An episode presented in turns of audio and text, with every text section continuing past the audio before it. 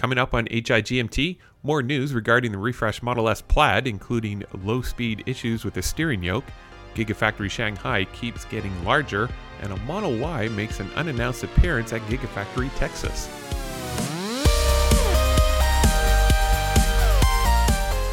Welcome to How I Got My Tesla, the podcast of indeterminate length for Saturday, June 19th, 2021, episode 47 in Ottawa, Ontario. I'm Matt Wilson. Let's start off with a few Tesla things you should know. With the release of the refresh Model S Plaid last week, we're finally getting a chance to see Tesla's new infotainment screen complete with new user interface. Gone is a portrait style of display from the previous version of the Model S. In its place is a horizontal display and an additional display over the steering yoke. There's lots of information in the article from electrek.co, including a video of the main infotainment screen, driver screen, and how the new steering yoke works while driving. The main infotainment screen appears to be very responsive, very configurable, and has a lot of information available to the driver, including car configuration settings tied to the driver.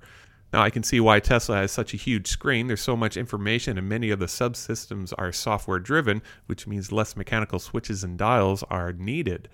The driver's screen above the steering yoke is now easily seen now that Tesla has removed the top portion of a conventional steering wheel. The steering yoke will definitely take some time to get used to. The usual hand over hand method of turning left or right is now made a little bit more awkward when the driver is instinctively grabbing dead air. So, if you're wondering what it's like to drive the refresh Model S from an instrumentation perspective, take a peek at the article in the show notes below. And while we're mentioning the new steering yoke, MotorTrend.com spent over a week behind the non wheel and provided us their own thoughts on Tesla's take on what a steering wheel should be. Aside from the overall shape, there are a bunch of capacitive buttons on either side of the airbag. These buttons replace features that would normally be used with traditional stocks mounted on the steering column. On the left side, you'll see buttons for your turn signal and headlight functions, and on the right side, you'll find buttons for your windshield wipers, horn, and push to talk features for the car's infotainment system. Scroll wheels also flank either side of the airbag, but these scroll wheels are common amongst Tesla vehicles, so there's really nothing new there. And as for the overall function of the steering yoke, well, it's sort of hit and miss. While great at highway speeds, there's an issue at slower speeds or driving around town, and the issue has to do with the high 14 to 1 steering ratio, making the hand over hand steering maneuvers a real chore.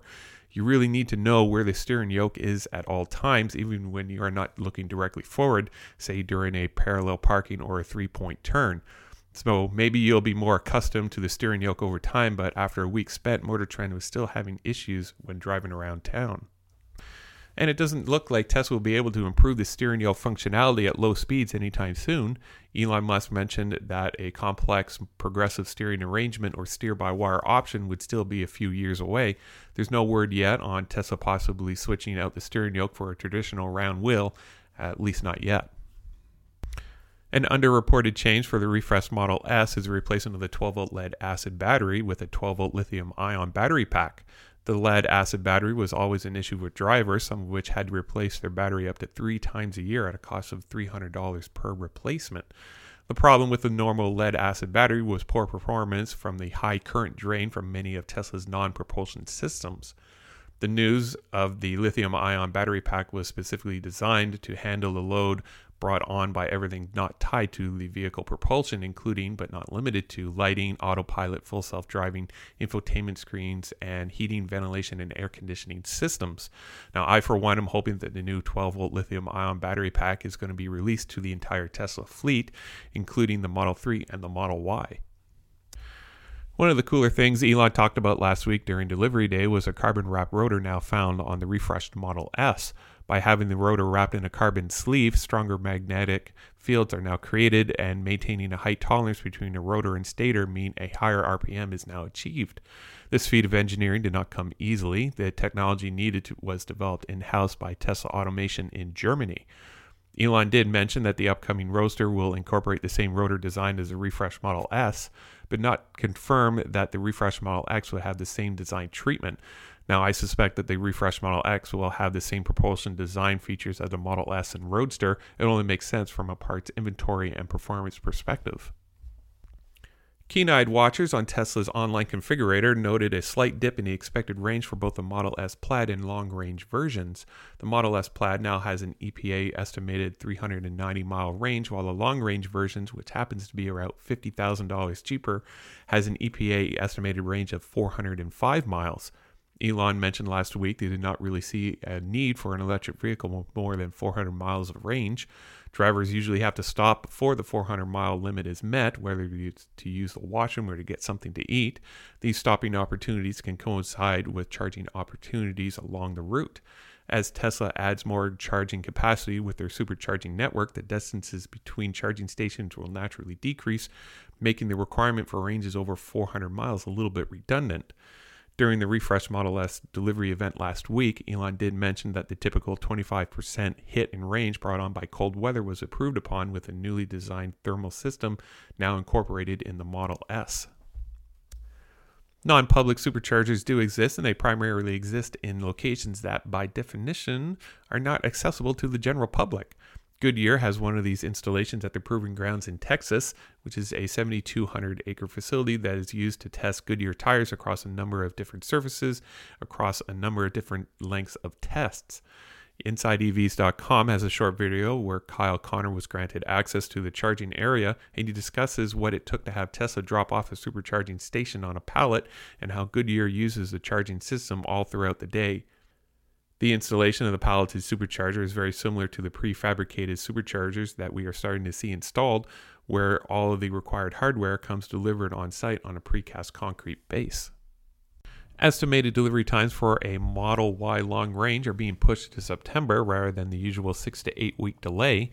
This push to September has made me wondering if all the Model Ys being produced in the third quarter of 2021 have been accounted for and that Tesla does not have the current capacity to increase production. In Canada, the Model Y long range has the same September estimated delivery schedule, while the performance version can actually be obtained anywhere between 1 to 10 weeks. I can see why Gigafactory Texas needs to be completed as quickly as possible. It definitely looks like Tesla is selling just about every Model Y that they can produce, even with the recent price increases. The made in China Model Y is slated to start European deliveries in the third quarter of 2021, according to an article from thedriven.io. Twitter user Morton Grove, captain of all Tesla ships, has a very credible source that stated that Tesla would be delaying the long range Model 3s and would instead be pushing out Model Ys. Also, the refreshed Model S and X would reach Europe in the last quarter of 2021, which is about the same time that Gigafactory Berlin will start producing Model Ys, providing that Tesla receives the required permits to start full scale production. Clocking in at over 9 million square feet in size, and that's more than twice the size of Gigafactory Texas, Gigafactory Shanghai seems to be constantly expanding. And despite drone flights no longer being permitted at Gigafactory Shanghai, YouTuber Jason Yang was recently able to get some amazing drone footage from the sprawling complex that is still under construction. Most of the recent construction is connected to the upcoming production line for the Model C, which is Tesla's $25,000 compact hatchback, which should be announced towards the end of this year. Also seen in the TorqueNews.com article are Model Ys being driven around a test track. So if you want to see just how big a gigafactory can get, you should definitely check out the article in the show notes below. Every once in a while, drone operators spot something that just makes me want to scratch my head. Case in point, Joe Tegtmeyer's June 14th video, where he was able to spot an unfinished Model Y body that happened to be placed near an exterior wall that had yet to be completed. This reminds me of the time when Tesla parked a Cybertruck inside Gigafactory for no apparent reason. No word yet if the Model Y was being produced in Texas or was shipped in from Fremont for production line testing. It's definitely weird, but it's nice to see that Tesla's not taking themselves too seriously in Texas. Anyone wanting to see the upcoming 4680 battery cell production area will look like in Germany can check out the Teslarati.com article in the show notes below. Tesla recently applied for the required permits to start construction of the world's largest battery production facility. As part of the application process, Twitter user Tobias Lindh was able to grab some of the plans of the production facility. The facility definitely has an odd shape that we have seen elsewhere. Gigafactory Texas has the same area dedicated for 4680 battery cell production in the northeast corner of the Megapad area. So maybe this design will actually be copied in Texas? And while we're talking about Gigafactory Texas, we might as well take a spin by and see what has transpired over the last week. And thanks again to Joe Tegtmeyer and Jeff Roberts for their daily drone videos. Precast water storage chambers are now installed and backfilled in the middle of the Gigafactory just below the ground level floor slab. Structural steel construction is proceeding in the southwest corner of the megapad area, and internal Model Y t- assembly line testing is currently underway, which would give a reason for the appearance of the Model Y body this past week. There's lots of activity inside the Gigafactory with more underground infrastructure being put in place, floor slabs being poured, and damp proofing of the entire roof area is still ongoing for the last few months. Precast concrete columns and beams and roof panels are being installed in the area to the north of the casting plant, and general leveling of the area is continuing at the proposed battery cathode and lithium hydroxide processing facility. Exterior wall cladding made up of precast concrete wall panels and window modules are proceeding on all sides of the Gigafactory. Well, that should pretty much do it for episode 47. I was away from work this past week. I took a week vacation, uh, so much deserved time off from work. Um, and I found myself with one of the days off. Uh, I was able to swing by the showroom in Ottawa just to see what has been going on over the last two months since the last time I was there. And it was kind of nice to see that, uh, you know, the parking lot was basically full of Model 3s and Model Ys that are being prepared for delivery, which is in great contrast to what I saw previous, uh, like next door. I think there's a Mazda dealership, and you know that whole parking lot was just full of uh, vehicles not really going anywhere. I guess they were just waiting to be sold. So it's kind of neat to see how Tesla was able to, you know, keep uh, you know, the the parking lot on a rotation basis of just cars coming in and cars coming out with new delivery. So it's kind of cool to see. And uh, I was actually surprised to see that they were uh, doing some interior fit up of the old dealership as well. I think they removed a whole bunch of old rooms that were dedicated to finance managers and sales managers. You know, staff that is not actually needed at all at uh, at a Tesla dealership. So um, yeah, they were bringing in some material. So uh, probably in the next few months, we'll start to see uh, vehicles actually inside the dealership, so that people can you know open up the doors and kind of poke around and see what's going on. So it's kind of neat to see that you know they were doing some interior fit up of the old Nissan dealership that was there previously and I posted a whole bunch of pictures onto Instagram of the, uh, I guess, the parking lots that were full of Model 3s and Model Ys, including, you know, some of the construction that was going on inside the dealership. So definitely check out my Instagram if you want to see some of the things that I saw this past week.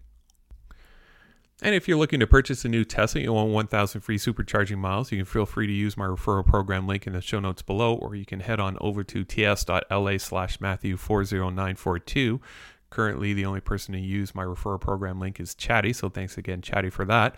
Uh, hashtag for this episode let's try hashtag visiting model Y. And the overall hashtag for this podcast is hashtag HIGMT.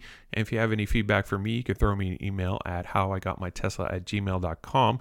And I need to shout out my patrons who support me at the V3 supercharging level. So thanks again to my brother Nick for your continued support.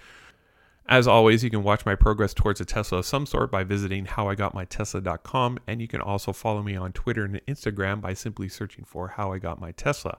So thank you for listening. This podcast is produced by Matt Wilson and hosted by Squarespace. Music for this episode is Cascade by Cubby.